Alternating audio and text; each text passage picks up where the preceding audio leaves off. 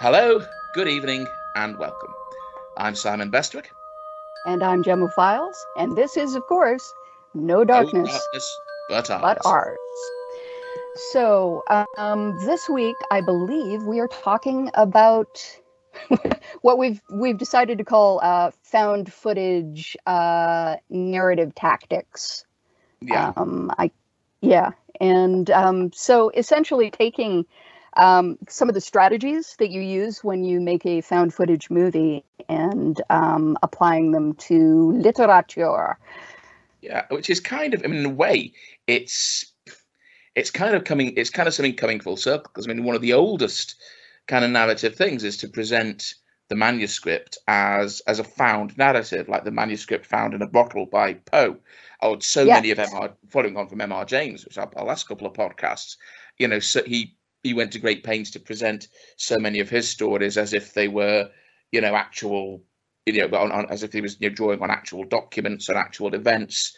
Um, even, I mean, you know, in, in, in so many of his stuff, using his his uh, scholarly background to do that. Yeah, yeah. Either it would be like an anecdote that he had from a friend of his, and I'm, you know, and he's recounting it, um, and the way that it was, uh, the the way that it was told to him, um, the uh, that that classic kind of, you know, five guys hanging around in a in a, in a gentleman's club somewhere, except without the hookers uh, and blow, Yeah. um, and um, you know, smoking cigars, and oh, I've got a ghost story. Let me tell you about this. Which then uh, Susan Hill, um, uh, quite rightfully, um, uses the crap out of in uh, the women, the woman in black. Um, but yeah, uh, I mean, the, the the stalls of Barchester is is I mean, a perfect example. I mean, he this is literally well, I found this stuff. I, I, I found some of this stuff as I was going through um, as I was going through some old documents in the college library, and you're piecing it together from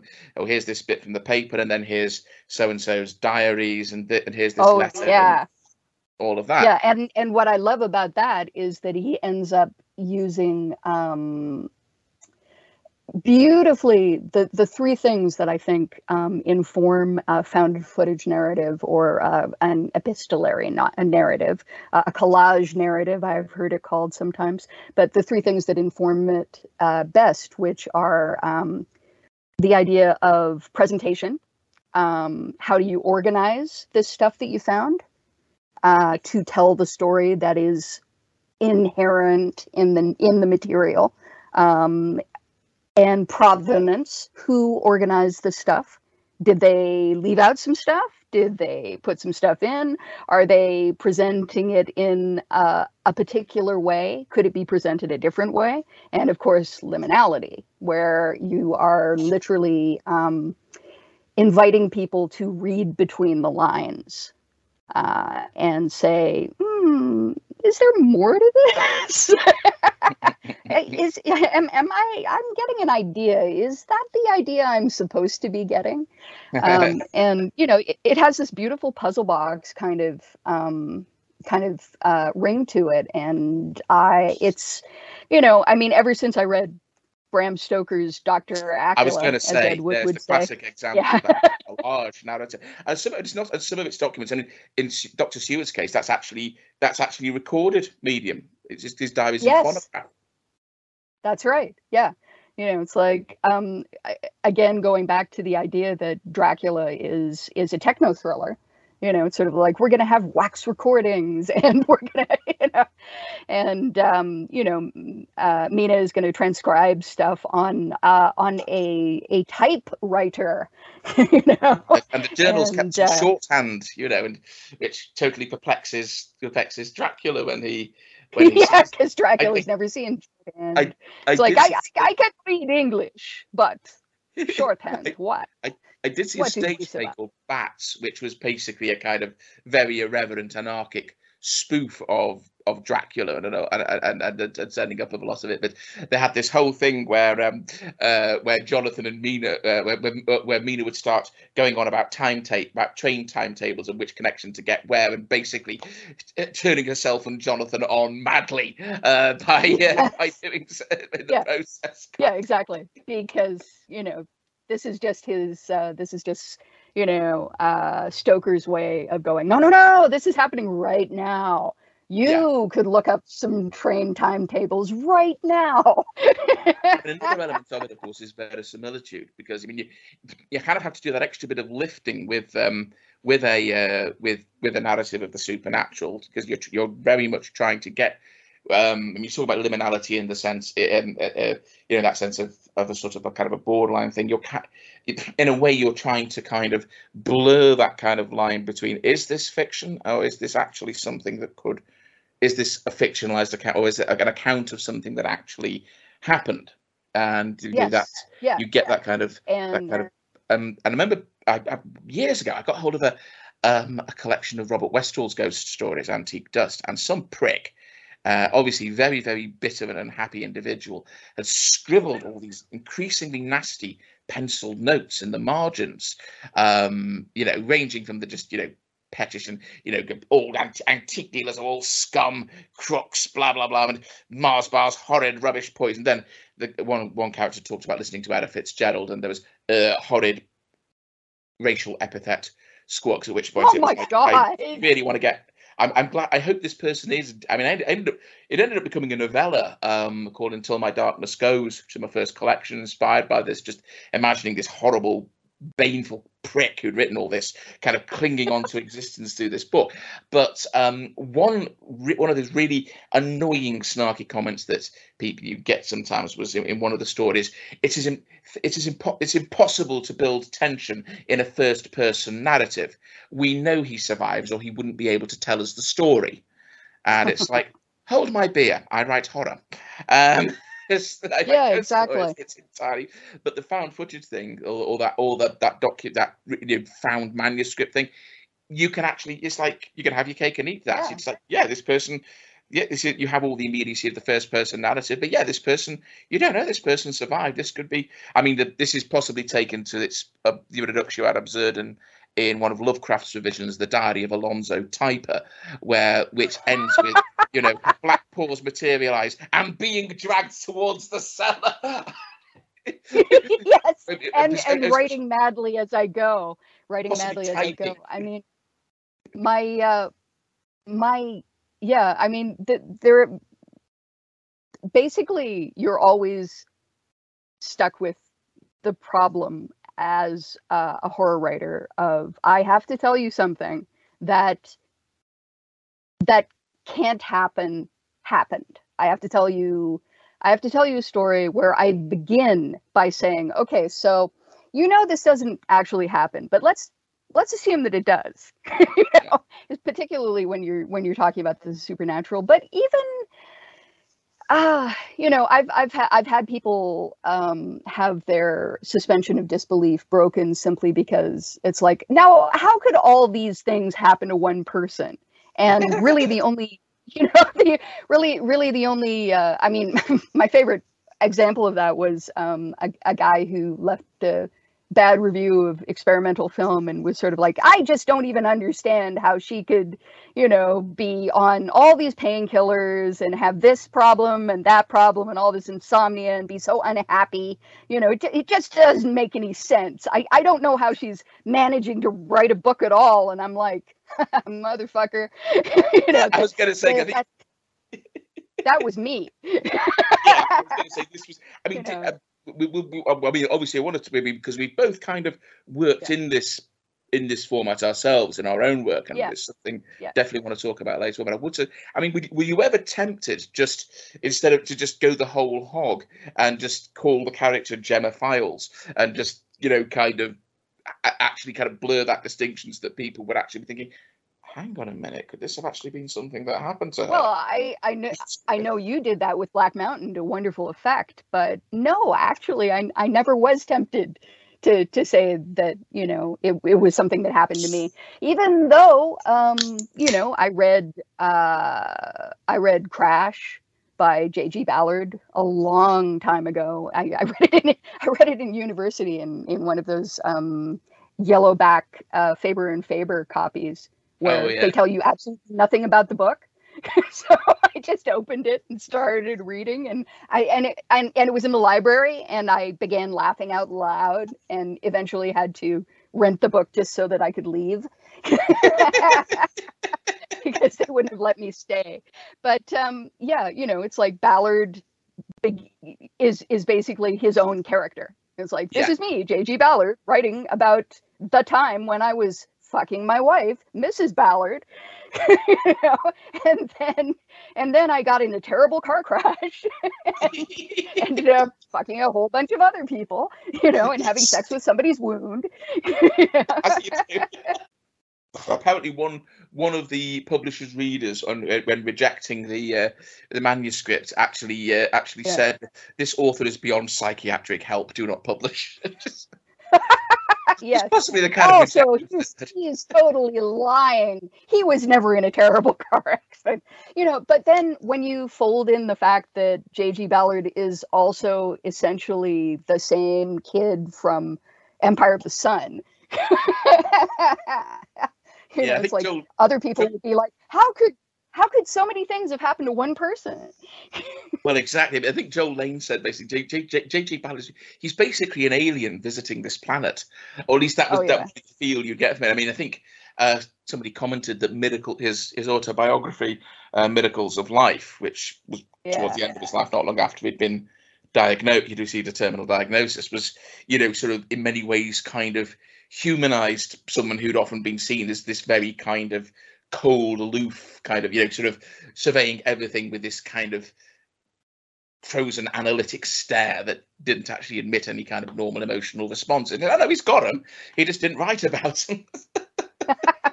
one of one of the great things that Christian Bale at what thirteen does yeah. while playing Jim, Jim Ballard in uh, Empire of the Sun is he manages to get across that by the end of it, when his parents find him again in that refugee camp, he's he's sort of looking at them and he doesn't recognize them at all. And you know, you you you, you see him sort of touching his mother's um, lipstick, uh, and you can sort of see the wheels turning in his head, like, yeah, it could be her you know, um, what the hell? you know, it's better he than staying here. he isn't that little boy anymore. It's changed. He has changed completely. But I mean, he was yeah, also and he, to some degree, he's like a he's like a sociopath. He's like a he's like a learned sociopath. You know. I mean, he was always a weird, he has become Daisy. at the beginning, you know. And uh, well, I, I that's certainly weird, true. Annoying little, a weird, annoying little shit myself. That you know, I can, I can, I can, I can relate. Uh, uh, right back at you. I can certainly um, see the, so, the influence there on um, on um, Timothy Derbyshire, Derbyshire in um, the Emperor's uh, Old Bones. Darbersmeer.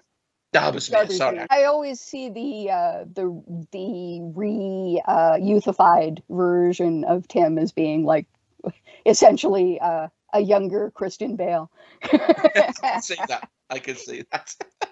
yeah. Wearing like terrible 1970s clothes big sideburns. Ellis, my dear. yeah, whatever. whatever, Taipan. Yeah.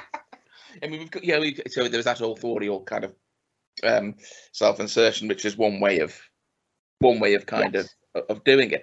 There's always that sort of, I mean, it's, it, it, it is a way to help make what is on the surface of things an unbelievable narrative seem more believable um, or seem more real. Yeah. Um, yeah, but... absolutely. And, you know, the thing that I've learned more and more as I've gotten older as a writer is that it's not just the massive leaps that you take, the massive imaginative leaps. It's also um, laying in the grit that becomes the pearl. And the grit is stuff from your own life. The grit oh, is stuff yeah. from, always always as, as always. with anything i mean it's, it's, one of the i mean character characterization is so and, an atmosphere particularly are so important in these things because you know without it and i think this can be especially true of eh, well with horror but with any kind of genre fiction that mm. relies on that has you know strongly established tropes um to, or, or, or motifs in it you've got to kind of have those you if, if you don't have that that character as you know strong strong sense of characterization, you don't have a strong atmosphere, then those tropes overwhelm it. It becomes it becomes it becomes all about the mechanics rather than an organic kind of piece of work. Um, yeah. So organically, you know, who can you create with more knowledge than a character that is like you? Um, it could be like you at a certain moment. It could be like you bedrock, like what you think of as, you know, the if if you had to describe yourself to somebody, you know, who are you? What are you? Um, you know, things things that run through my uh, my work. For example, there's a streak of perversity that you know connects um, Lois Cairns to, uh, to to to the ever popular Chess Pargeter. You know, both of them are people who uh, whose response to why or why not would be well, because f- fuck you. That's why. You know. Yeah. Um, and that is to me uh, like a bedrock part of my personality for better or worse. You know, it's like I say less of that these days, and certainly less in person. But um, but always there is like some part of me that's like, yeah, well, you you I know what you want me to do, but I'm just not going to do that.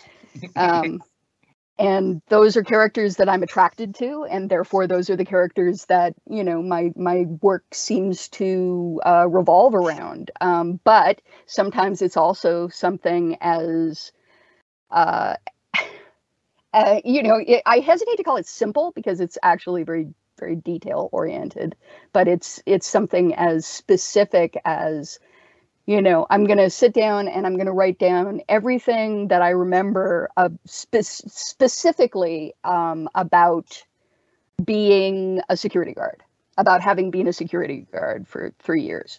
You know, um, I made two particular sites uh, into um, the background of a story that I wrote. Um, Yeah. at, at one point and uh, i made you know when people say you know where did the puppet motel come from and i i, I really have to you know kind of smile and go well at one point i was managing two airbnbs at the same time one of which was really fucking creepy Yeah.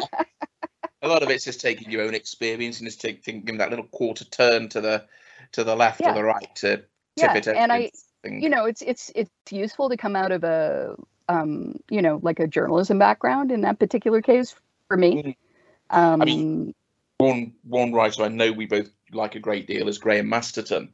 Um, mhm, and he sort of said that you know anyone as far as he was concerned if, if anybody who wanted to be a writer the best thing they could do would be to work as a journalist for a bit Yeah. because uh apart from, you, know, you, you, you got that you get that that that very important work ethic where you have to it's a job you have to write every every every you have to get up every morning and and write And whether write. or not you feel like it whether or not you feel inspired whether or not you're hungover or or or, yeah or whatever and and grind something you, out. you, and you also have to listen to people you know tell their Mm. own stories and that teaches you that there are different people in the world. I mean i i think that was you know that that thing of theory of mind was harder for me to get for Mm. than than other people but that's one of the biggest things that came out of uh, my training as a journalist and my time as a journalist was going oh no actually it's great to listen to other people. Yeah. You know, it's kind of I- wonderful to listen to other people talk about their you know talk about their stuff and tell you things that you don't know. And you know it teaches you that how people how people talk. It teaches you how to uh, how to question them. It teaches you you know what kind of questions to ask. Um, you know there's there's like three different stories that i've written so far maybe maybe more um, that are just interviews wow between two characters. So yeah it's fascinating to me after the fact how much um, better my life became when I didn't have to worry about, you know, letting people know that I was a weirdo. Um, you know, when the burden of when the burden burden of the conversation being driven is not on you, uh, then you don't have to worry about getting hyper fixated and starting and starting to monologue about stuff that people don't give a shit about, uh, which is pretty much anything that you're interested in. Uh, instead, you can you can just be be like, oh yeah, you know, nice weather, absolutely. Um, yeah. Oh oh, so what's going on with you? Tell me more about that. Yeah. you know? And nine times out of ten, you you get something something interesting out of it. Something. Um, there's always something. Uh, you know, and and I think we're very quick to dismiss other people, definitely, but even to dismiss our own experiences as you know inherently boring you know this that that yes. thing that i that i've often said about oh, i don't want to write a fucking oprah book about my life you know yeah. and yet um you know in some ways experimental film turned out to be that oprah book because it drew so heavily on personal experience and um the character was so patterned after after myself what was, um, your, what was your starting point with experimental film? Were you, were you starting with the idea? I'm this is gonna this is kind of going to be the closest I'm ever going to get to writing an Oprah book, or did you start with with something else and kind of did it develop into something? Yeah, um, the latter, absolutely the latter. I had wanted to write something about. Um, I had wanted to write something about a haunted film, and um, because that's that that idea has always interested me. And I wanted to set something against the background of the Canadian film industry and the weirdness and um, you know to be frank the liminality of the canadian film industry because you know uh, i used to interview a lot of people who did experimental filmmaking um, uh, and um, you know so so much of the canadian film industry is about well if you want to make a you know, you want to make a Hollywood film, go to fucking Hollywood. You know? Yeah. we're not gonna we're not gonna give you money to make that. yes. um, because Canadian culture is about trying to distinguish yourself from the United States. Um, in in Quebec, they can make genre films, um, successful genre films, as well as art house films, and you know, like the whole uh, the whole um, come on spectrum of films because they do it in a different language. So yeah. you know, it's like, is is this Hollywood film? No, because people are no. speaking French. Yeah. no. what? Excusez-moi. Calice de tabernacle de calice de tabernacle de calice. No. Um. So. Uh. So you know, but when you're when you're working as a Canadian in English language Canada and you're trying to make films, um, you're immediately at a disadvantage unless you want to, if you want to make genre films. Uh, so you know the the fact that the fact that David Cronenberg is like really, when you think about it, our most successful genre filmmaker. yes, tells you a lot so immediately you're you're at a you're at a disadvantage and and that therefore causes people to um, downplay the work that you do.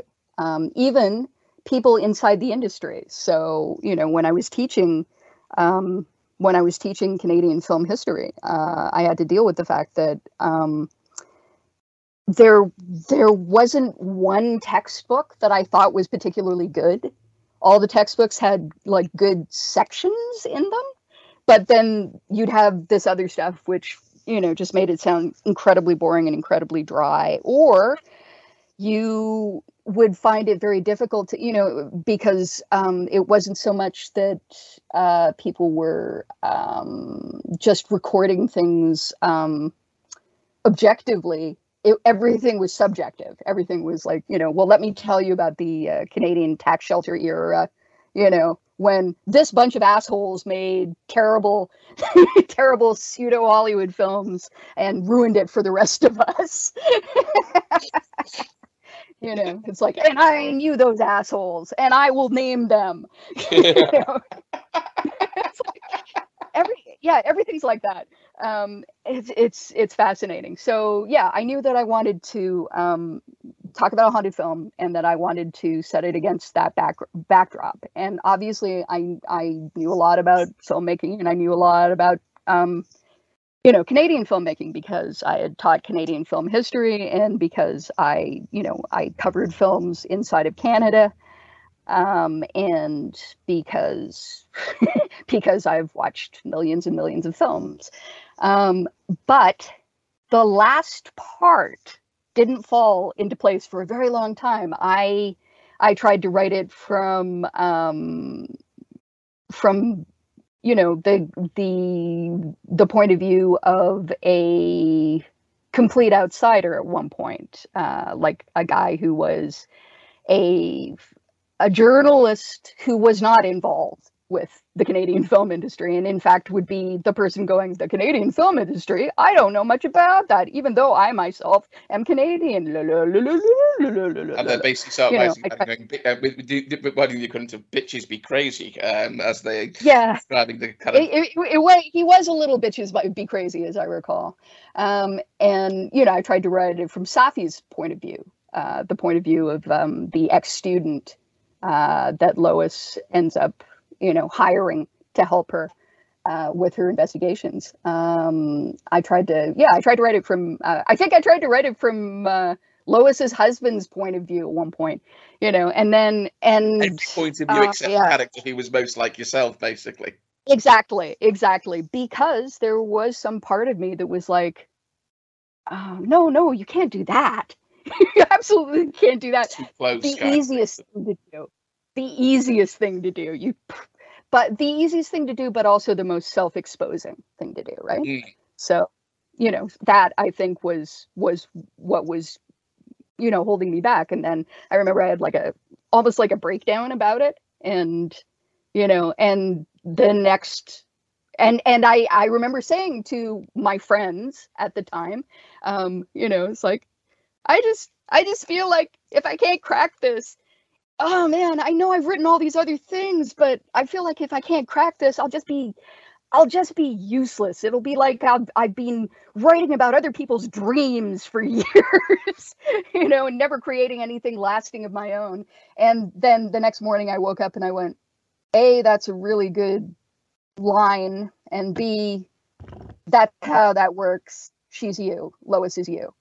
Yeah. You have to fucking give her. You you have to say, okay, Lois is the version of me that never was uh, a horror writer, you know, as well yeah. as being the other things that I was. You know, she is the person that in the worst place, you know, the person that I was when I didn't know if my son loved me, the person that I was when I was super, super depressed, the person that I was when I was, you know, uh, like at my worst at like three o'clock in the morning, you know, on a really, really bad day. That's, yeah, that's it's in a very bad place. I mean, that's one of the things that really struck me about that book is it's very mm. at times it was at times it's painfully honest. And and my mom's not a not a bad parent. My mom's no, not no. a bad mom. She's she's a really great mom, you know. But she's a human being, and I'm a human being, and you know, it's like she you know, she had her shit, and me too, you know, and we, yeah, we went we went through some stuff. At any rate, um, so yeah, once once I made that decision to, you know, to not let myself off the hook and to go, okay, that, all right, you, yeah, go the Oprah book route, but everything else is horror. the great yeah. part is that the Oprah the Oprah book stuff makes the horror better. It yeah. makes it so much better. I mean, I often find in some of this is it's like I would I don't think I could I don't think I mean if I yeah, I mean like I don't think I could write an Oprah book or such. I couldn't sit down and write right. I'm going to write my Oprah book kind of thing. But mm. um, you know, give me give me something else to use as a jumping off point. Give me some weird some some weird premise, some some creepy some creepy shit to write about, and you know with that as a kind of as a as a as a lever, as a fulcrum, as a vantage point, I can yeah, I, it'll dredge up all this other stuff. You know, it'll, it'll yeah. I'll write. I'll end up writing about stuff that actually, you know, is about me, even if it's not always necessarily apparent on the surface. Like I say, a lot of the time, I mean, I think I'm still, I still seem to be in the phase of largely writing writing characters who tend to be quite different from me. But now and again, I often, but a lot of at other times, I kind of think, no, all these characters are just either versions of me or version or Mary or kind of Mary Sued versions of me. um, yeah, you know, exactly. You know, a lot of the a lot. Of, I often write characters who've got the kind of qualities I I would like to think I I, I really wish I, I would love to have. I would like to have in certain situations. I mean, I know that you know in a shit hit the fan sort of situation. We all we all like to think we would be the the person. It's like okay everybody stay calm we'll get out of this and i will just go and kick the shit out of these werewolves or, or whatever. But i'm far more likely to who's like who, who's like blubbering under a table or who does something incredibly stupid out of sheer panic that gets everybody killed or, or gets bitten mm-hmm. by the werewolf and desperately tries to hide it before you know yeah um I, I, used to have this obsession with uh, characters um, who had glasses, uh, and I think uh, the last time that I that I you know like characters in in movies or you know whatever. Uh, for example, I I developed this theory that um, Cassius from Julius Caesar probably needed glasses because he says my my sight was ever thick and he has to get his slave to tell him what's going on on the other end of the uh, of the battlefield, and his slave lies to him, and he ends up killing himself.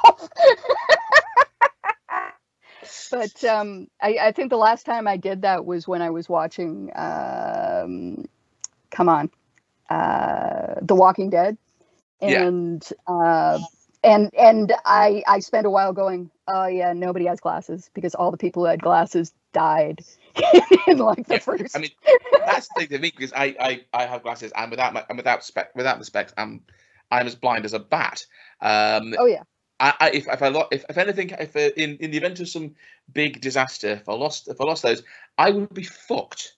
I would be absolutely fucked. I wouldn't last a week uh, without a yeah. without a responsible adult at least to help me uh, help me around.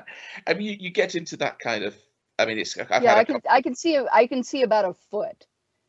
Yeah. you know, and I'm, and it's getting worse. It get it gets worse every day, and you know, and so and so sometimes I would fixate on a character like, um, for example, the governor's sidekick, um, whose name I can't remember. It began with an M.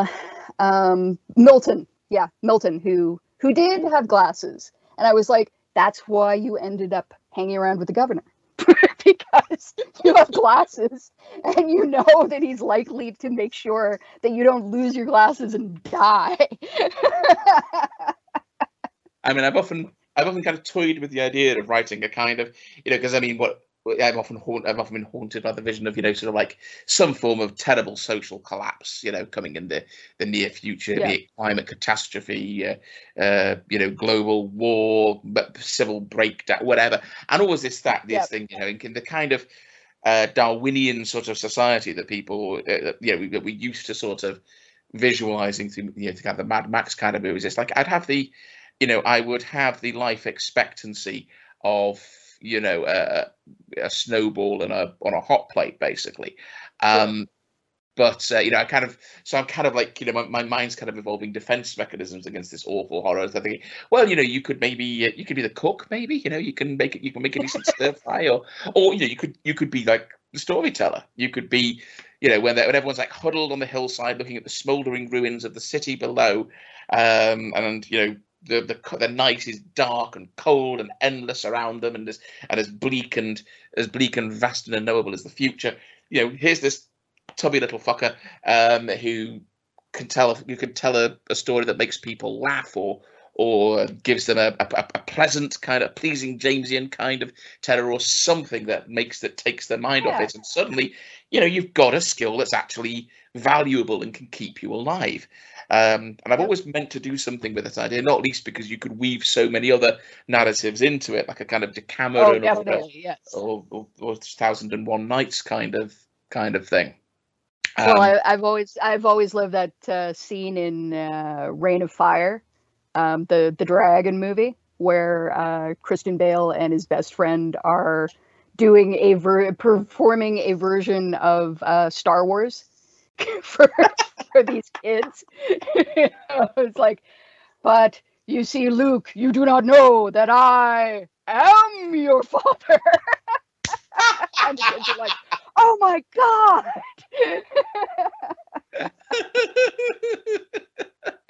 fight me now. No. I mean, ca- character is so important in terms of. I think a lot of the time when I've struggled to, to to write anything, a lot of it's been finding the right kind of voice or the right point of view, uh, the right person to actually tell it, to actually tell that story. And sometimes it is, ju- you know, just a case of just keep it simple and just go with, you know, sort of a very, or sometimes sometimes start writing the story and you'll find out who the person telling it is. Um, Yeah, exactly. But there's- but it's true that voice um you know that thing of vo- of voice my parents are both ac- actors as Mm. as you know and um so i grew up around actors uh seeing a lot of theatrical stuff listening to um them take each other on their lines uh going through scripts that they were that they were acting in at the time and I became very, very aware of, you know, like one of the earliest things that I saw them in was um, Under Milkwood yeah, uh, by Dylan Thomas. And, um, you know, so I, I became very aware early on. And yeah, and they also used to, they also used to read things like Twelfth Night to me when I was a kid. you know, it's like, yep, yep, mom's gonna be, uh, mom's gonna be in this. So let's let's let's just read through this. You know, it's like, well, this this is weird, and people are are talking really strangely, but at the same time, I'm really getting it. It's coming across, and you know, so that idea of um, you know learning people's voices that people can speak in a in a very very different way from you, and yet you can, if you listen carefully to them, um, sort of learn their language and uh, learn how to interpret it, and then then you're listening to somebody tell you an amazing story. Um, but secondarily, there's that whole idea of a monologue, you know, Mm. and a monologue is, you know, like a snippet of somebody telling you a story, somebody that you Yeah. do not know. And you have to learn everything about them through this story that they're telling. It's one of the reasons that I like first person. Um, Yeah. I, I remember uh, I remember um, I was reading Caitlin R. Kiernan's uh, blog back when she was on LiveJournal, and she used to talk about how diff how difficult she found first person, and um, because because it it just it sounded fake to her, and it was very much that that thing of you know um, this person could be presenting themselves in any way you have no idea if this is true or not. And I was like, no, no, no, but that's what's so great about first Yeah. person narrative is that, you know, yes, they are absolutely presenting them themselves the way that they want to present themselves, but stuff is going to come through, which is going to tell you if they're lying or if they're not lying. Stuff is going to come through, which is going to, you know, um, exactly. yeah. It's getting the buggers to actually. Once you actually, once you can actually get some sense of them as act, uh, the characters as actually being people, um, as Yes. opposed to just these figures you're moving around, then a lot of the t- then you know a lot of the a lot of the work's done for you. You just kind of let them let them do the thing, kind of thing, and uh, yeah absolutely. And and in a weird way um you know you wanted to talk about uh each thing i show you is a piece of my death. Yeah, because there's another and how really how that came yeah how that came together as a as a found footage narrative um which it absolutely is 'cause it's uh, actually um it's actually it's actually a collaborative piece, isn't it, with, with- you and your yeah that's right and Steve. between me and my uh, and my husband uh, Stephen J. Barringer, um, who who shows up in experimental film as Simon, Yes. the, the guy that the guy that everybody says is uh, well, no, uh, the guy that some dumb dumb guys have said is uh, uh, what is it whipped because he doesn't leave me.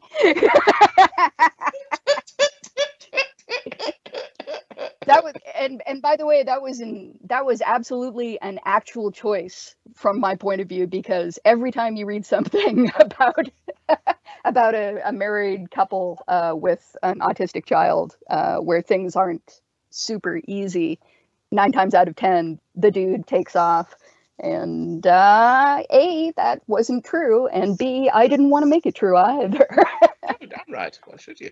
yeah, exactly. Um, the weird part is that because my my husband is a is a Catholic, um, he is more likely to to believe me if I say something like, you know, so an ancient goddess has you know, has turned her horrible eyes on me. Oh, you too. I thought it was just me oh, this week. Yeah. All right, all right. you know, it's like I've, I've got some ideas. You know, no, we're not going to a priest. it's like, okay, but at any rate, um, so yeah, with uh, which with each thing, um, I started out with uh, two characters who were going to introduce themselves as collaborative experimental filmmakers. And um, they were based on two people that in the experimental filmmaking, um, you know, world of Toronto that I had interviewed at one time or another. And um, experiment yeah. film. Soraya Mouche is one of them, and she shows up in experimental film at yeah. one point. Um, Safi is uh, sorry, the, the woman who doesn't do film anymore. yes, exactly. I'll be fine. Just like no. yeah, yeah. Safi was like uh, working with her on a um, an art an art piece, uh, which is entirely um, about auditory stuff. Uh, so yeah, and the other one being uh, Max Holborn, um, and so I was like, both of these people were really interesting people to talk to. I know I know enough about them to be able to, uh, you know, sort of cobble versions of them together. Um, and wouldn't it be interesting if they were friends and they worked together? Um, you know, sort of like RRR. which is which is in a lot of ways uh, like you know the Indian version of uh, you know if um, John Brown and Nat Turner had worked together, maybe both of them wouldn't have ended up dying, and they would have freed a lot more slaves. yeah. Um, so started with that. Uh, Alex Alec Christian, who is the person who writes the um, uh, no, he doesn't write it, but uh, he's mentioned in the um, part at the beginning where the guy's writing about the background man phenomenon. Uh, yeah. Is also based on a person that I know that I knew in Toronto. Um, and Alec Christian later shows up in experimental film again. Uh, he runs the website that uh, Lois is is writing for at the beginning. Um, and, you know, uh, I thought of the dude who writes that article as being sort of like me in my I'm writing an article about something interesting in the film scene mode. Um, and everything else, uh, the places where Steve came in most clearly were were in um, doing all the research that I, I, sometimes don't do particularly well. Things like, okay, so if you're uh, if you're recording a police interview, how is that laid out? you know, yeah. if you are, uh, you know, if you are talking about stuff that you found in an evidence locker, how is that laid out? if there, a forensic report. How do you how do you lay that out? Stuff like that. Um, and yeah. you know uh, and we did some back and forth stuff which is always useful. Um, but essentially uh, it it all came out of knowing that i could talk persuasively about things that most people probably didn't know much about. And yeah. that is where i find that characters come from for me. Um, you know and sometimes it's something as ostensibly simple as you know let me tell you a story about how i ended up um you know running two airbnbs and some of the dumb shit that happened to me during that time period. Um, and sometimes it's uh, something a little more complicated like you know uh, what is experimental filmmaking? What is an uh, what is an exquisite corpse you know um, how do you how would you put one together over the internet um, luckily a couple of people already had put together an exquisite corpse um, made of other people's footage uh, being sort of you know stuck together haphazardly over the internet. Um, and so I was able to move move outwards from that, and then and then and then and then. Um, but I've you know the the I I think you can absolutely say that um, the idea of the background man is like a not quite a first run at Lady Midday, but sort of a first run at Lady Midday because it it takes off from that old old idea of whatever you do in front of a camera is imbued with magical power. Yeah. Yeah.